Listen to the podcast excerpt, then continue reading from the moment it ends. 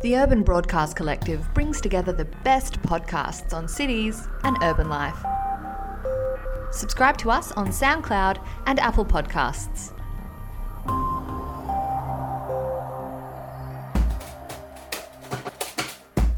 Welcome to City Road. I'm Dallas Rogers, and today we're talking to Professor Saskia Sassen, the Robert S. Lynd Professor of Sociology at Columbia University. Saskia is, of course, most famous for the idea of the global city.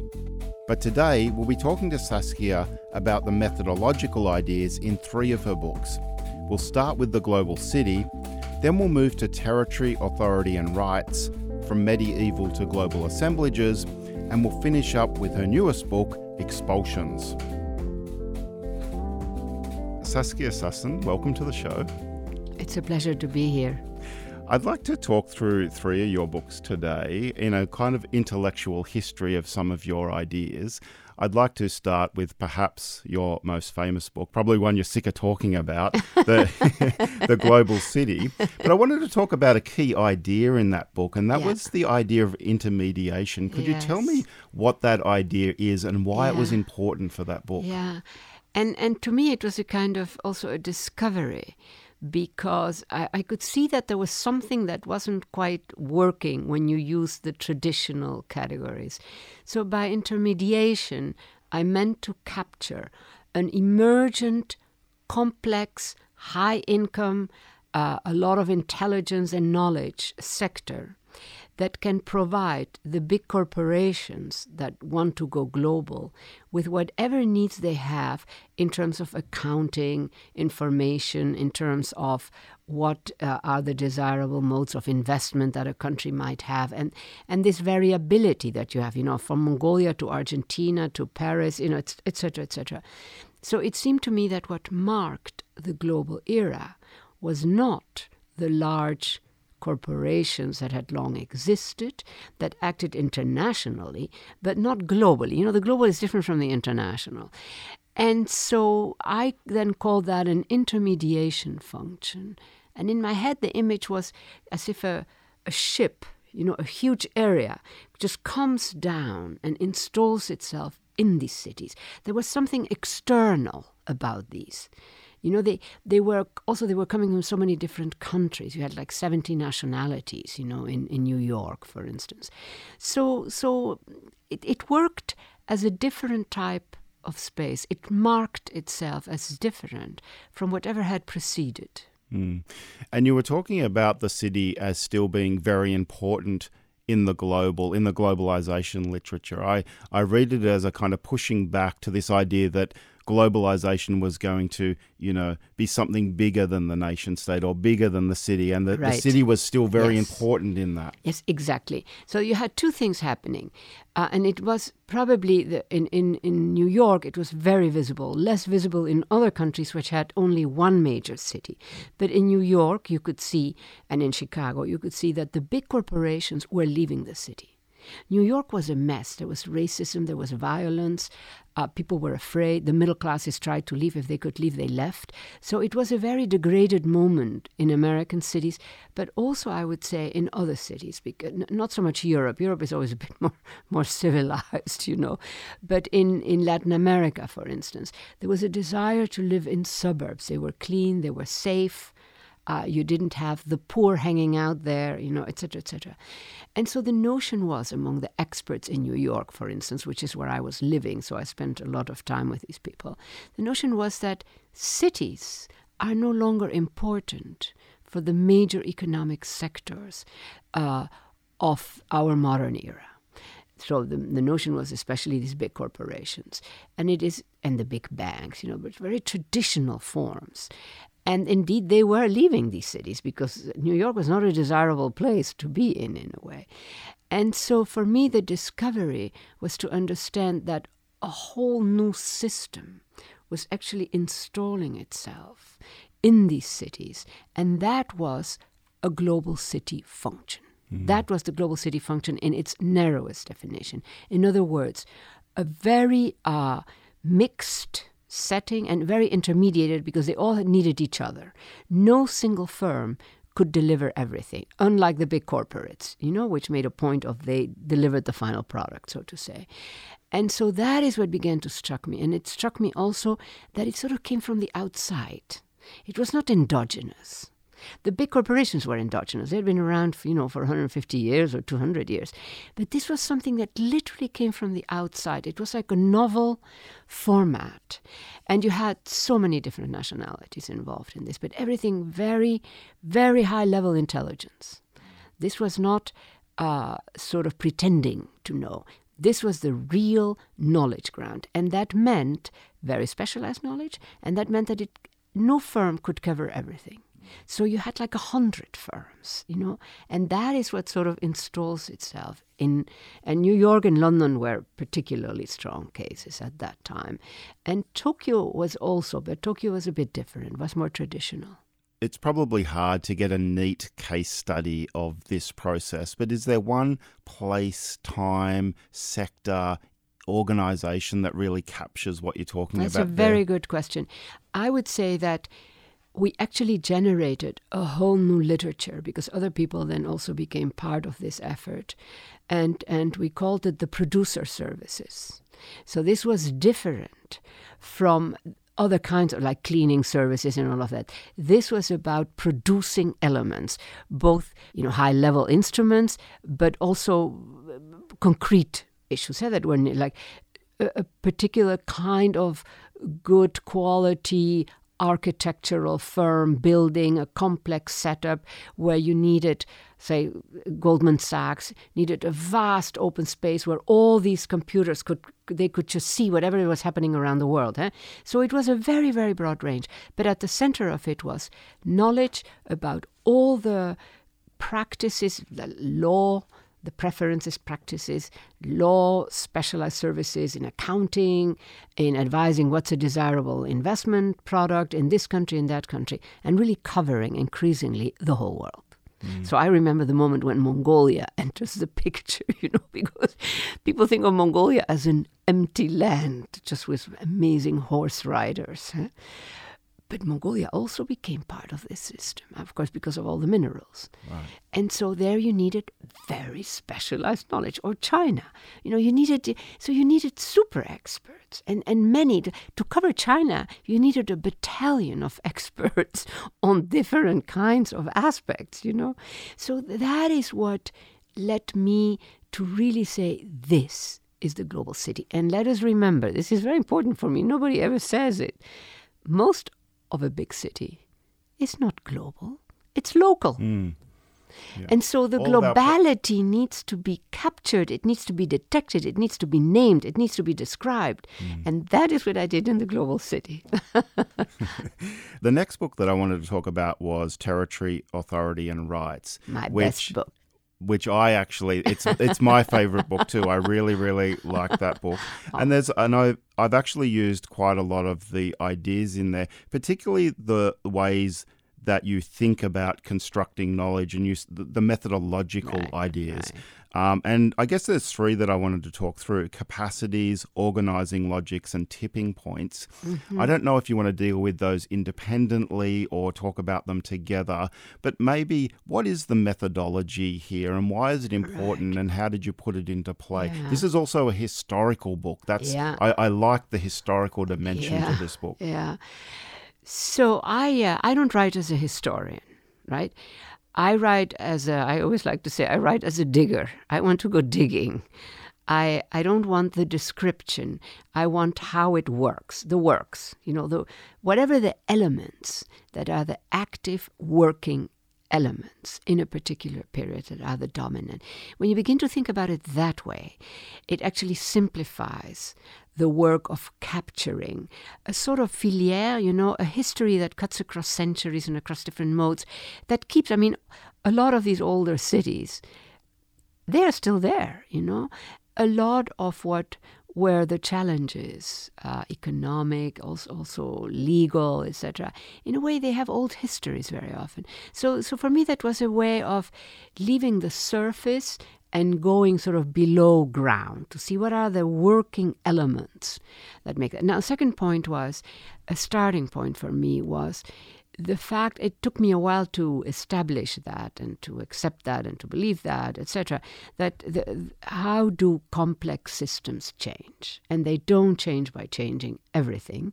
They often change by shifting capabilities from time 1 to time 2 and so the need to go digging rather than describing a visual order or a, or a known set of elements, you know, that mark a period, uh, the, the, who were the political classes and all of that. I was more interested in understanding how do they survive across centuries. Because remember, if you were looking at cities and if you were looking also at certain trading modes and at certain uh, the for, the making of powerful actors, I mean, they, they, that stuff has existed for centuries and millennia. So I was trying to sort some sort of pathway that that keeps uh, hanging in there and that keeps ensuring that we understand something about those cities that they have long had, you know, rather than the latest development, the latest, you know, whatever. And so again, the forming question for me was how do complex systems change? And I wind up with an answer sort of midway in this project saying they do not change by changing everything. They often change by shifting existing capabilities from time one to time two. That allowed me two things. One was to to live with a very long history for a city or for a place. It wasn't only city. I was also looking at nation states. Uh, so it allows me that, and it allows me to understand what keeps surviving and how does it, it may change a bit, and that might be enough for it to survive yet another epochal transformation. I was sort of really interested in the, in the system in play. Mm. Uh, rather so than the buildings and the you know it was like something about a system. So the capacities the organizing logics and the tipping points they're ways of thinking about the system and how exactly. the system is manipulating itself. Yeah ab- absolutely exactly. And that is why i needed uh, to use to use them a lot, not just for one instance. The whole point was that these were instruments that allowed me to navigate epochs without being burdened by all the details, by all the stuff mm. that changed, by what died, by, you know, it's just sort of tracking how does this system stay alive? I mean, that is the amazing thing. When you think of far more formal systems of power, they're more or less the old ones are all gone. Yeah. So, in many ways, it's a way of actually focusing on in on specific parts of the system. So you can say there is a lot of noise in this history, and by looking at the capacities, the organizing logics, and the tipping points, I focus in on particular parts of this system which I think are important. Yeah, no, exactly. You said it very well. Yeah, very well said. And and it it, it enables you to cut across different histories, because remember that I covered a very long yeah, set yeah. of epochs, yeah. without losing the plot, mm. because it's not your plot. Mm. It is what survives.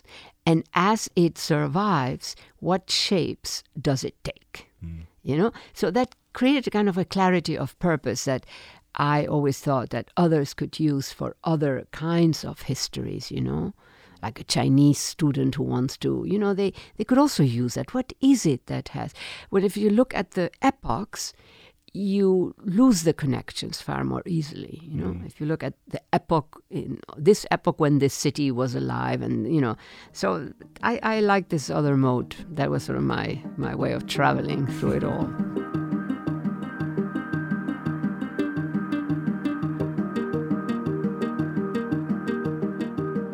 You're listening to 2SER on 107.3 FM in Sydney.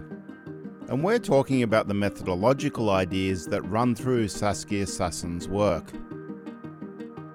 And next up, we move to her book Expulsions.